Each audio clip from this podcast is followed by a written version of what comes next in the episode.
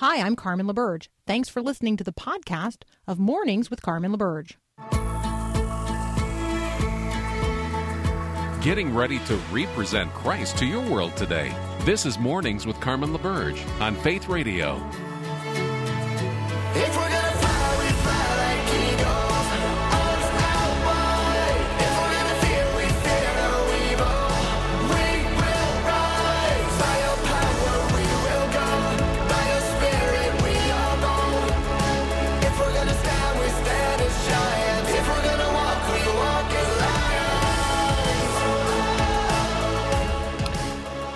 good morning, good morning on this Tuesday, the 12th of October.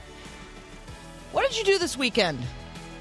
Uh, and how did you get home from wherever you went and whatever you did? For lots of people, the weekend and then the three day weekend, and for some people, still today, uh, because luggage is still catching up with travelers. For lots of people, the weekend turned into a travel, I don't know, pick your pick your word here, snarl, nightmare. Um, it has yet to fully work itself out. I am, of course, talking about Southwest Airlines and the uh, pilot and air traffic controller and baggage handler sick out um, in protest of vaccine mandates and other work related things as well. Um, and I I imagine that there are at least some folks, and here I'm thinking more broadly about the challenges that we're facing culturally when we have the expectation of something like heading to the airport and hopping on a plane that takes off on time and lands on time and our baggage arrives on time and we then get to our appointed things on time. Uh, and everything traditionally traditionally works like clockwork. And when it doesn't you know we uh, we keep track of those things you know when planes take off on time or don't or don't land on time those kinds of things we've obsessed about them in the past here in america um, and we have thought to ourselves in terms of, let's say, there not being enough people to do the jobs that require doing, that we could live at uh, the convenience level that we've been living at. We tend to think these things happen in other countries, not America. Um, other countries deal with, you know, not enough truckers to get things places, or other countries deal with um, people going on strike or work slowdowns. I mean, other places deal with this. These happen. These things happen in other countries, not America. Empty shelves, rolling closures at restaurants. I don't know about you, uh, but where I live, um, you will either see a sign on the door that says that only the drive-through is open, or you will see a cone in the drive-through indicating that only the dining room is open. And when you go in, there's nobody to take your order. You have to now order at a humanless kiosk uh, long lines waiting to check out everywhere. Uh, so, here are a couple of thoughts. Patience and planning ahead are are now going to be the order of things. There is not going to be last minute shopping. That that if you are a wait till the 24th of December to get everything you need or wait till the 23rd of December and order it all on Amazon, uh, yeah, you're going to be celebrating Christmas with a little promissory notes patience and planning ahead and going without and delayed gratification, those are all now a part of this American life. Um, one example would be gas prices, and and the list is very long. And where you live, the list might be different than it is where I live. Um, apologies on, on signs outside of drive-throughs. I saw one yesterday. Um, you know, we're as disappointed as you are that we can no longer get baby back ribs. Okay, so I'm just saying that our our sense of everything being available, everything being available, and being available immediately, and being available immediately at a relatively inexpensive price, yeah, that that is not this American life. And so I think that as Christians, conversations about patience and planning ahead and going without and delayed gratification, those are going to be the kinds of conversations that not only do we as Christians need to be, you know, prepared to have, but we need to be prepared to teach those things in a culture that has been um, marked by consumerism and immediacy. and no delayed gratification whatsoever. All right, Nick Pitts is up next. He's a fellow at the Institute for Global Engagement, and he has, although challenged to get home, he has returned from his honeymoon, and we are going to uh, next celebrate marriage. Yep, that's up next here on Mornings with Carmen. Love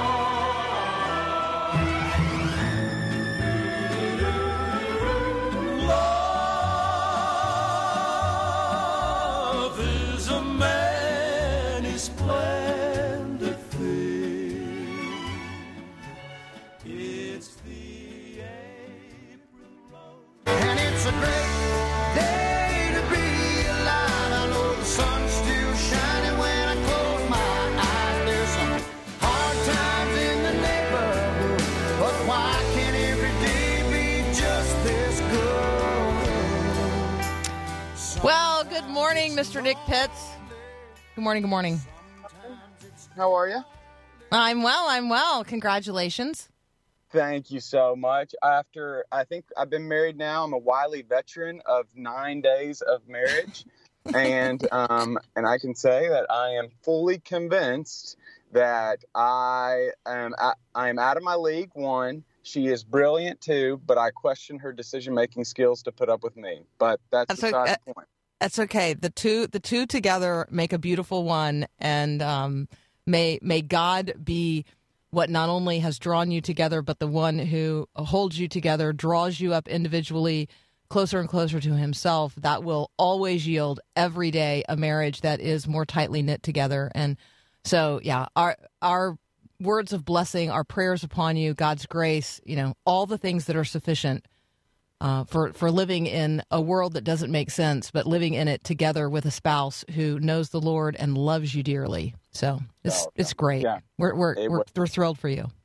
Thank you. I was telling Paul earlier, um, we were one of those that experienced a little bit of the Southwest troubles um, as we came back. And so uh, it was tested. We left the honeymoon, and it was tested as soon as we got back to the States with patience and long suffering. Trying to, was uh, flight was canceled a couple of times, but back in Dallas, and so grateful to be with you this morning.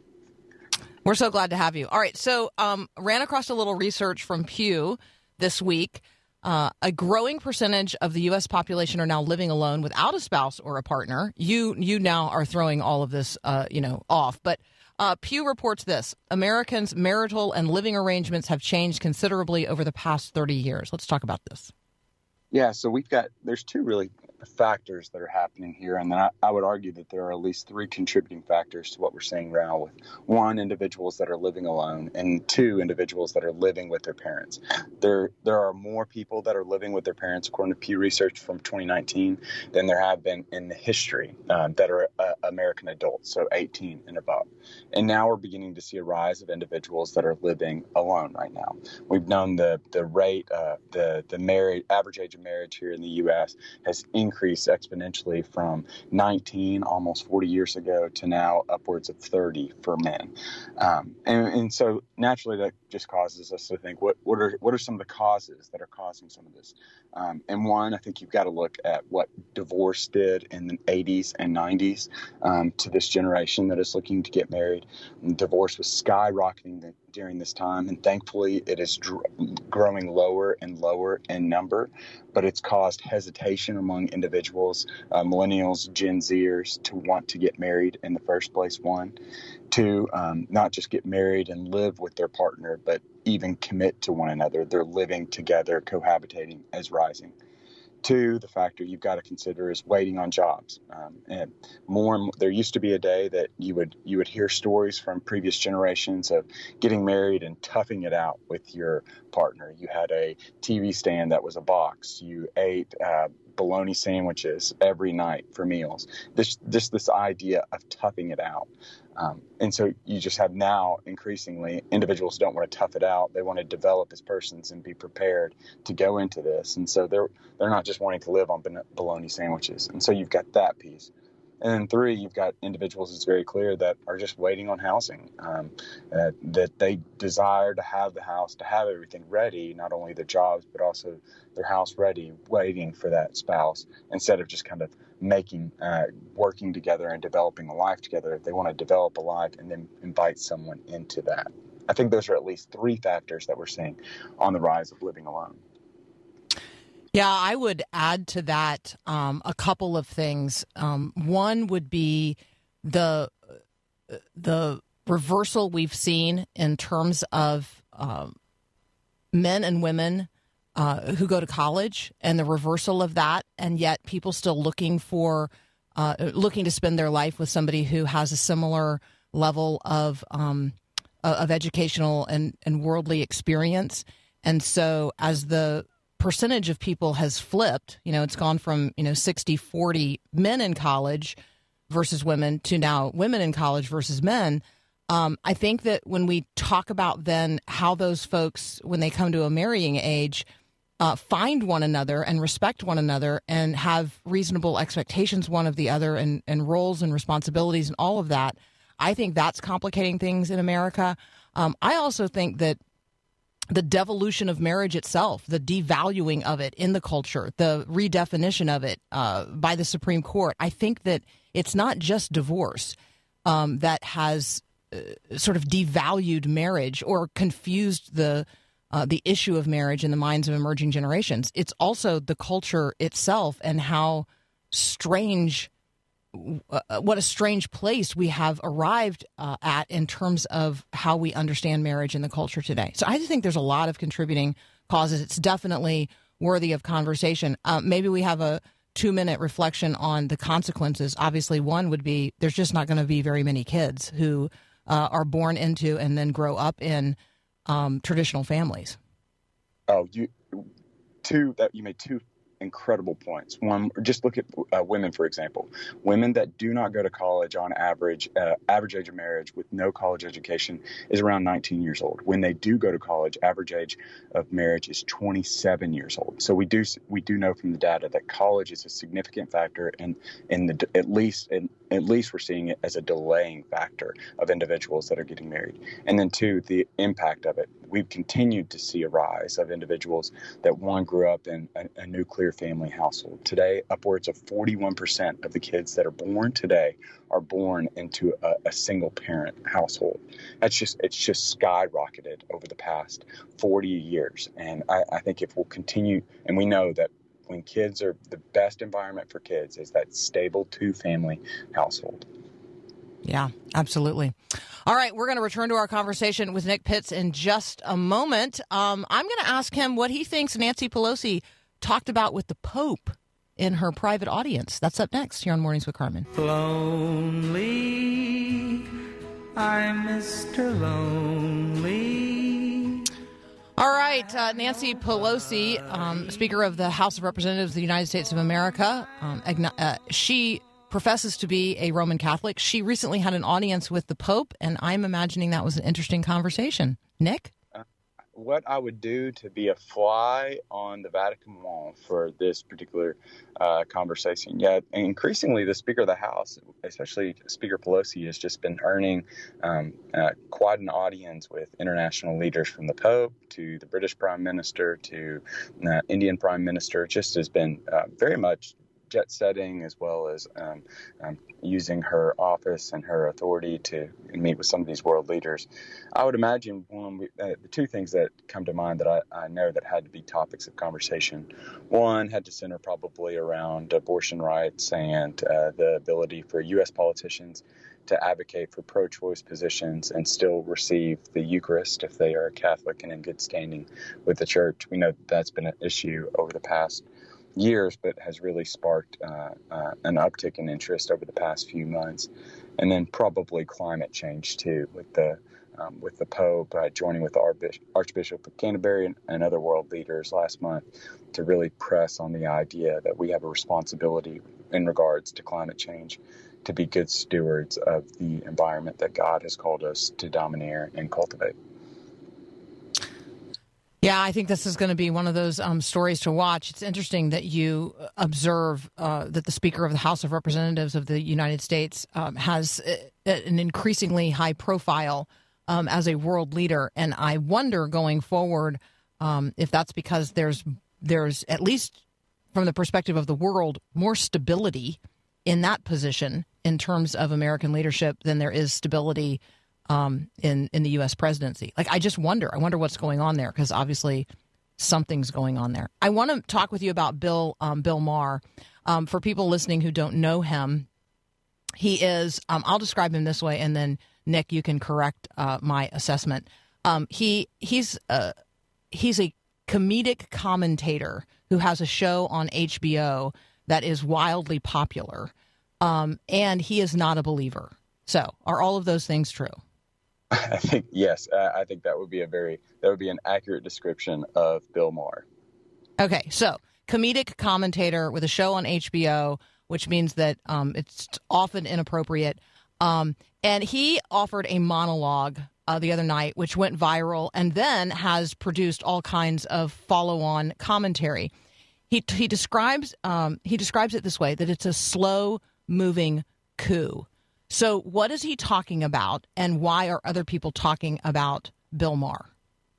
You know, there's a there's a growing contingent that are increasingly concerned uh, as of late with the Eastman memo that came out. And the Eastman memo was written by Mr. Eastman, um, who was a Trump ally during um, late December, early January, when he was attempting to um, uh, keep his office and the legal measures that could be taken by then President Trump to stay in office and what uh, then Vice President Pence would be able to do. And uh, Bill Maher and others have begun to highlight this.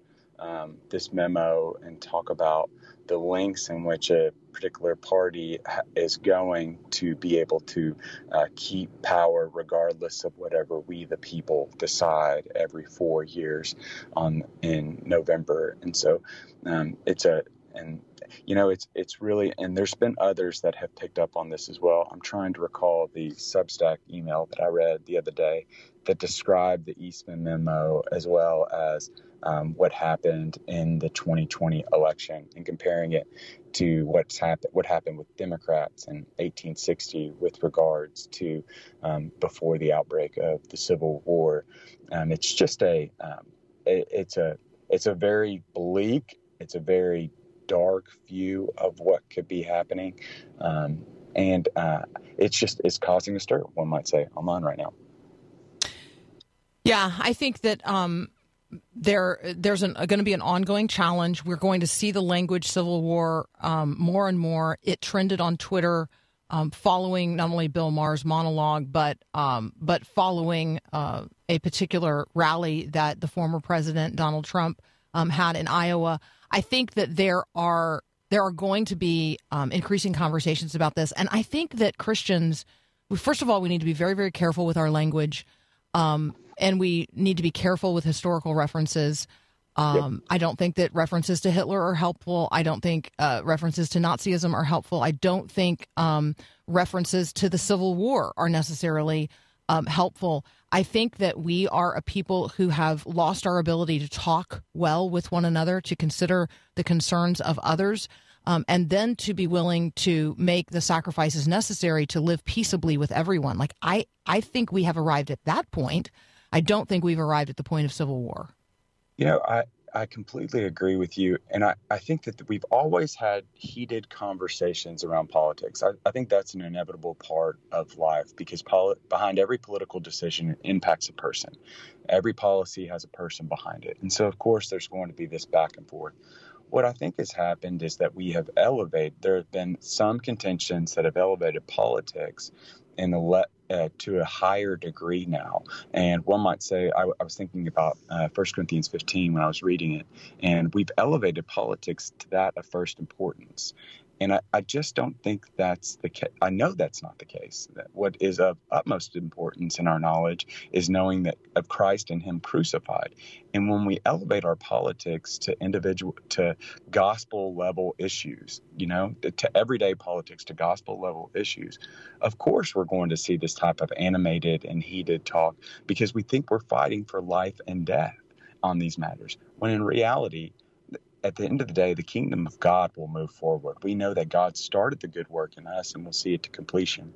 And we know our mission isn't to win over political points, but is, is, to extend the kingdom of God by being a fragrant aroma of Christ so that we might be able to testify, testifying about his goodness and his grace to those who were once dying but are now alive in him. That's where our, that's where our, our biggest energy should be. That's what is of first importance. And when we elevate politics at that level, we then regard the enemy as as someone that is that is a, a, a true enemy. Um, but we have we have to remember our our fights aren't against the powers and principalities that aren't against flesh and blood, but against the powers and principalities of the other world.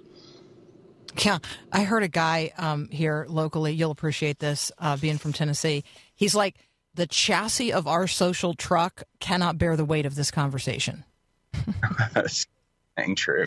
So yeah, right, we're, we're right. stuck. Like our, yeah, we're stuck. Our our um, we're trying to, we're we're trying to carry in a political conversation the weight of something uh, that it the, uh, politics just wasn't designed to carry the weight of the kinds of conversations um, that we're trying to have, and we're having badly with one another, or we're not even having at all. We're having in isolation um, from one another, and we're having them in these silos of uh, of just self-reflective, often very congratulatory, others condemning um, rhetoric. It's very very challenging.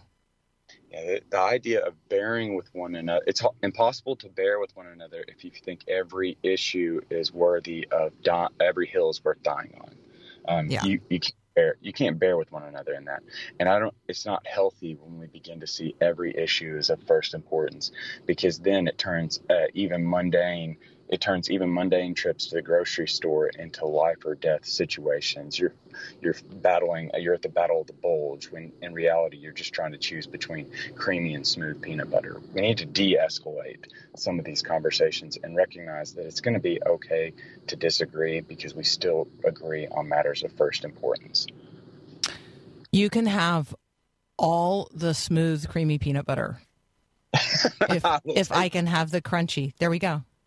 I- Oh, yeah, you know. they- yeah, you and all and then the if I ever need and then if I ever need creamy peanut butter to make something, I bring a crunchy jar over and give you one and, and it'll all work out. Like, right? It's Okay. not a first importance. I will use the crunchy peanut butter uh, for the animals of the world because oh, There you go. uh, That's not your favorite. Never, never even contemplate eating that stuff. See, there you go. All right, we'll have a conversation about mayonnaise on the next uh, on the next Oh, time you're here because I bet there's. I know. I bet you're a Dukes guy. All right, Nick Pitts will be back. Thank you so much for being with us today. We have loved our time together. It's so great to be with you, Carmen. All right, we got to take a break for knowing God with Greg Laurie.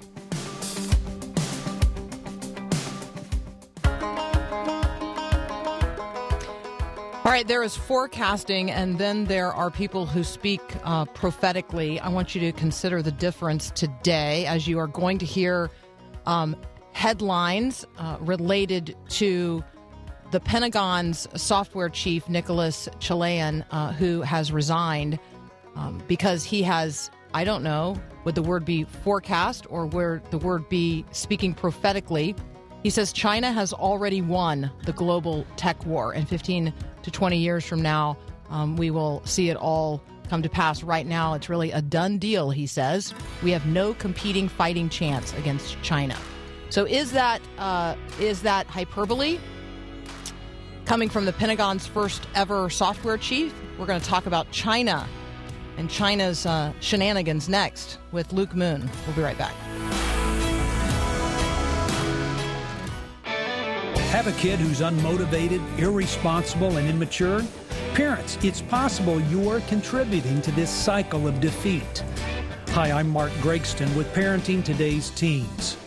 The longer a parent holds on to responsibilities that should be gradually transferred to a child, the longer it'll take for that child to mature. You see, when you hold back real life responsibilities, it just enables immaturity in your teen. Mom and dad, your teen doesn't need more friends or more stuff. They need a parent. A parent who's willing to trust their child with responsibility, who won't rescue a child when consequences come, and who doesn't flinch when it's time to let the rope out. Is that you? Start today. Be the parent your son and daughter needs. Want to bring Mark to your church or community?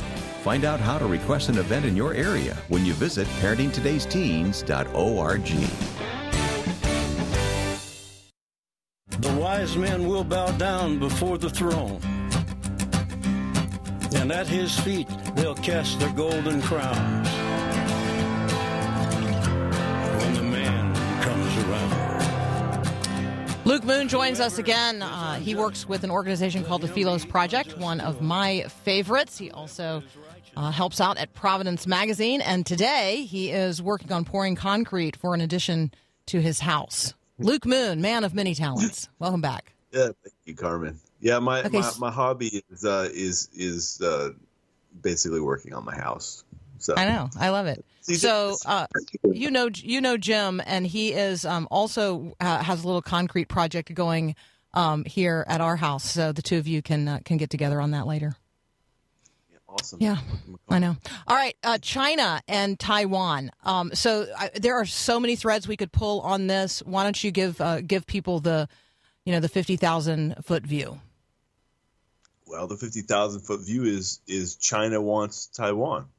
China thinks it owns Taiwan, and and that so unfortunately it has a lot of support from the average Chinese uh, in China. And the U.S. policy towards towards this whole situation is it dates back to basically the you know the the 50s and 60s when you know the the the people who were in Taiwan had been pushed out by the communists and they're like no that's you know we'll, we'll go back. We'll we'll we'll take it again. It will be ours eventually right? And and so there was a it was you know the the small island of Taiwan thought that no we we were the actual leaders of China and and the same thing for the people on the mainland thought they were the true rulers of of Taiwan and that has played out continuously until until today.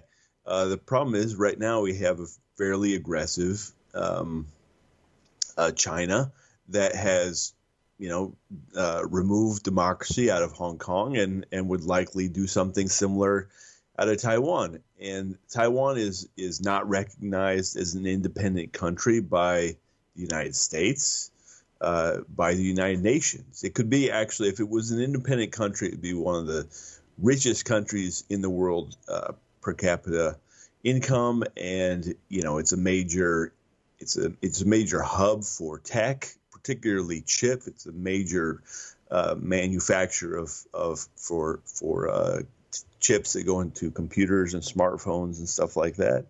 And uh, China is being aggressive towards it, and it's not clear to me uh, whether the U.S. will really actually end up defending uh, Taiwan if if China decides it wants to take it, and it's it's consistently even this weekend has been uh, very aggressive in in its as, at least on the rhetoric side. The, the Chinese leadership has been like, no, like this is Taiwan's ours, and we're going to take it.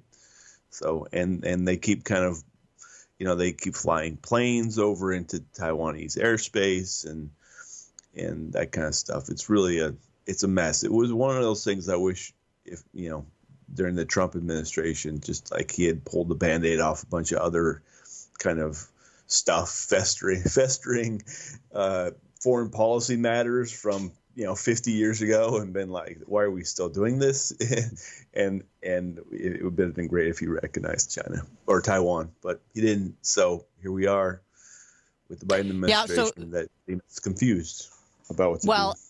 And the um, and the strategic ambiguity is the official position of the United States on the topic of Taiwan, and that is a challenge. So we take advantage of um, of the relationship that we have with Taiwan uh, in terms of of economics and uh, supply chain concerns, particularly as you described related to chips, which now everybody's paying attention to.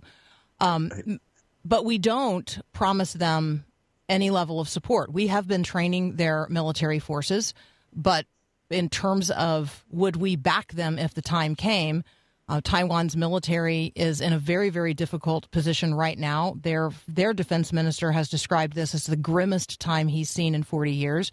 They are saying that they would defend themselves if China were to invade. China views it as an effort at quote unquote reunification.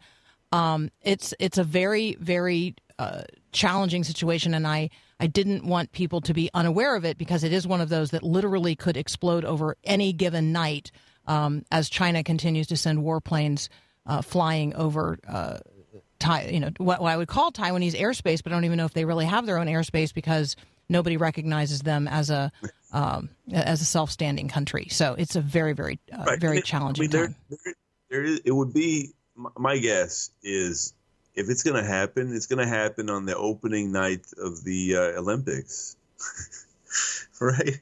Like just like the Russians took what the Russians did they do Crimea or was that at the Yeah. World Cup? Like Yeah. or, or was While, no, while the world was Georgia. paying attention They- to something, that's exactly right. Right, I think it was Georgia, the country of. So there was a Olympic Games opening night, and Russia invaded the country of Georgia to take, you know, the pathway for oil pipeline. Never, right? And so, Right. it, but it also, I mean, the other factor here, Carmen, is that uh, the Taiwan, the the Chinese government, I mean, because of the the economic situation, particularly on the on these, you know, from these major, uh, you know, develop property development companies in China, not just the Evergrande, which was the biggest one that that can't pay its bills, but so far there have been at least five more with with huge, huge debt loads that are also unable to pay their their bills, which signals a, a fairly catastrophic. Um, yeah, basically, it wouldn't be on. It wouldn't surprise me if if you know the property bubble in China popped uh, this last week, and and it, it hasn't. You know, it's still kind of working its way out, just like when the proper, property uh, bubble popped in the United States. It's the same kind of thing. You know, it's it's not like um, I mean, the, the Chinese economy is much more, you know, top down and, and controlled, but it it still has significant impact on on a lot of people, jobs, buildings. I mean, that's stuff. That's stuff. It's not like it's just going to go away. Um, and you know, there's there's other. It, it will have rippling effects through the economy, and so you can imagine a, situ- a situation where you know, like I said, the world's distracted by Olympic Games openings. At the same time, there's you know there's some fairly severe economic uh, hardship hitting the Chinese uh, economy. It would be a be a great time to invade a neighbor, especially one that w- when when that that's popular amongst your people. Yeah.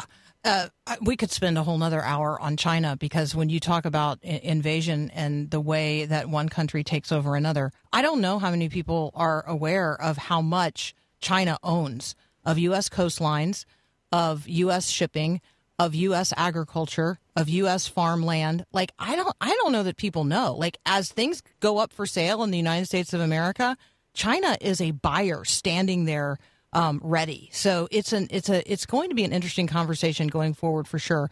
Let's pivot when we come back from the break. Um, let's pivot from China, where we could spend hours of conversation, um, and let's take a take a glance over at Afghanistan and then Israel. We're talking with Luke Moon from the Philos Project, and we'll be right back.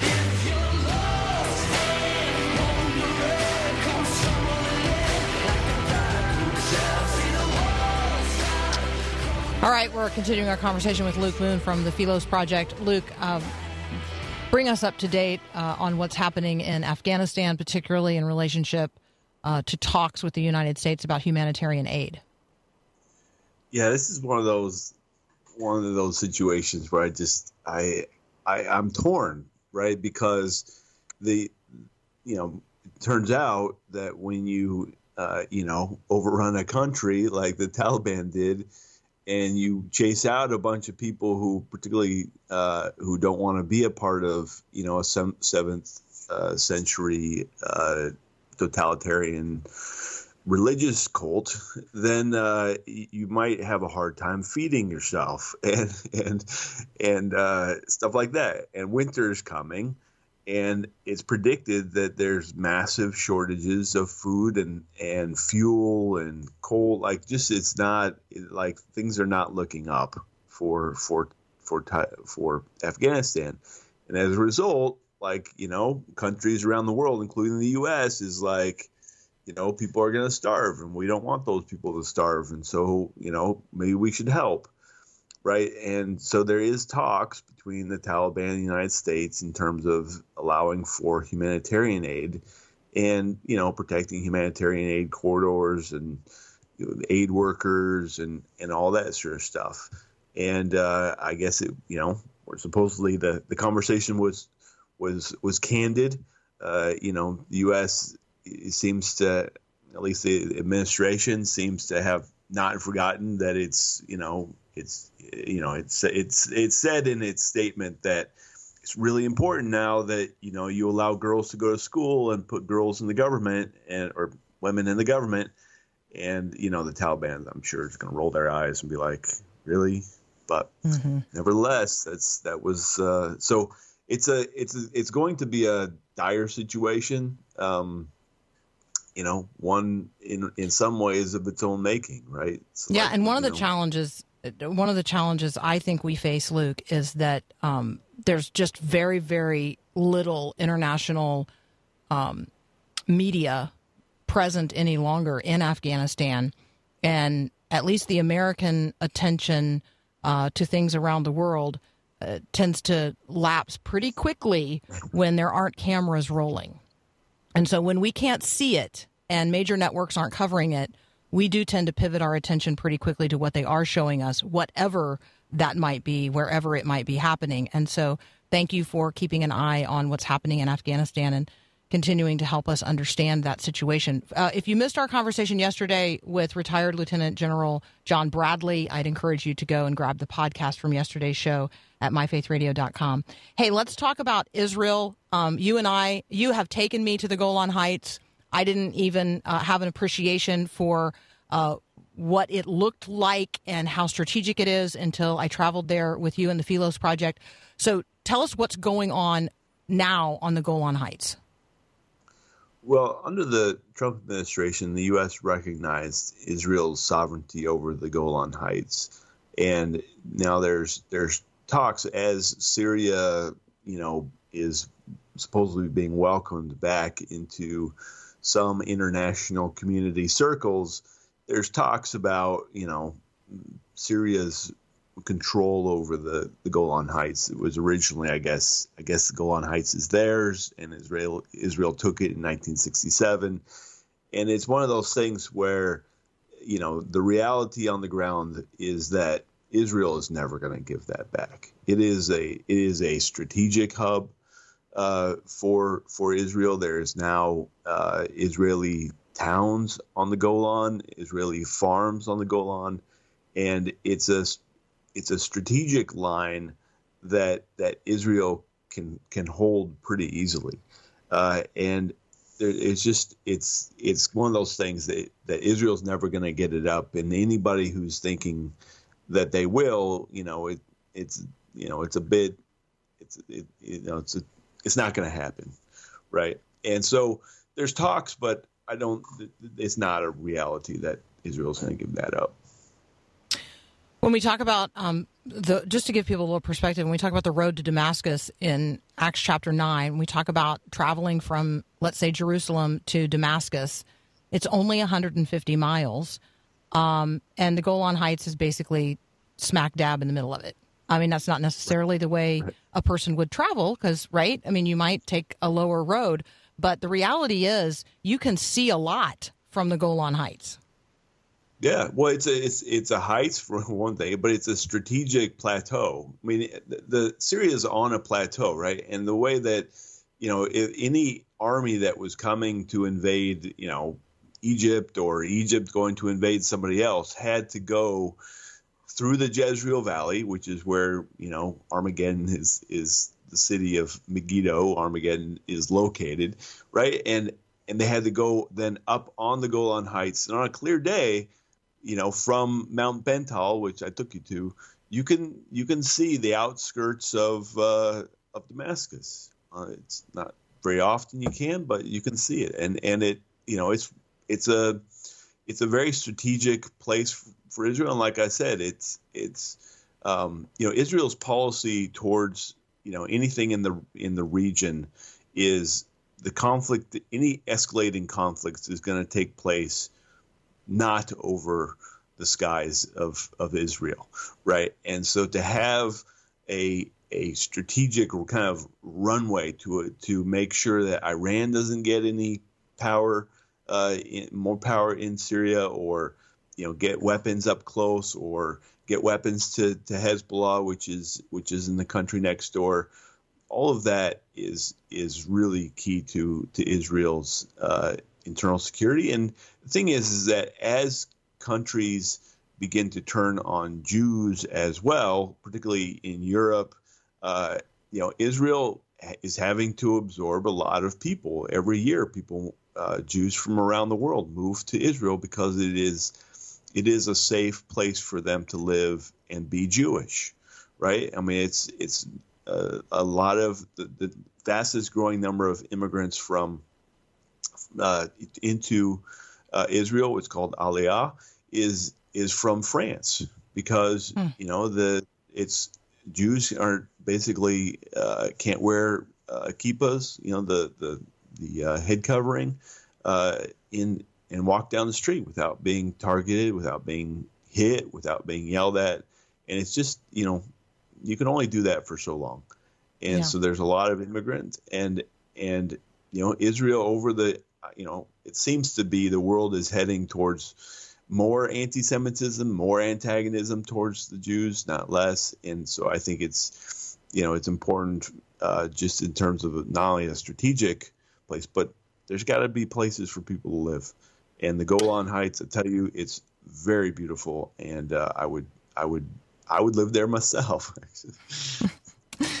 Um, I, I so appreciate our conversations, your perspective, your knowledge of the region, your willingness to sort of take us back and uh, give us not only um, a sense of geography, but his and history, but worldview as well. So, Luke, as always, thank you so much. That's Luke Moon from the Philos Project. Yeah, it's such a pleasure. We'll be right back.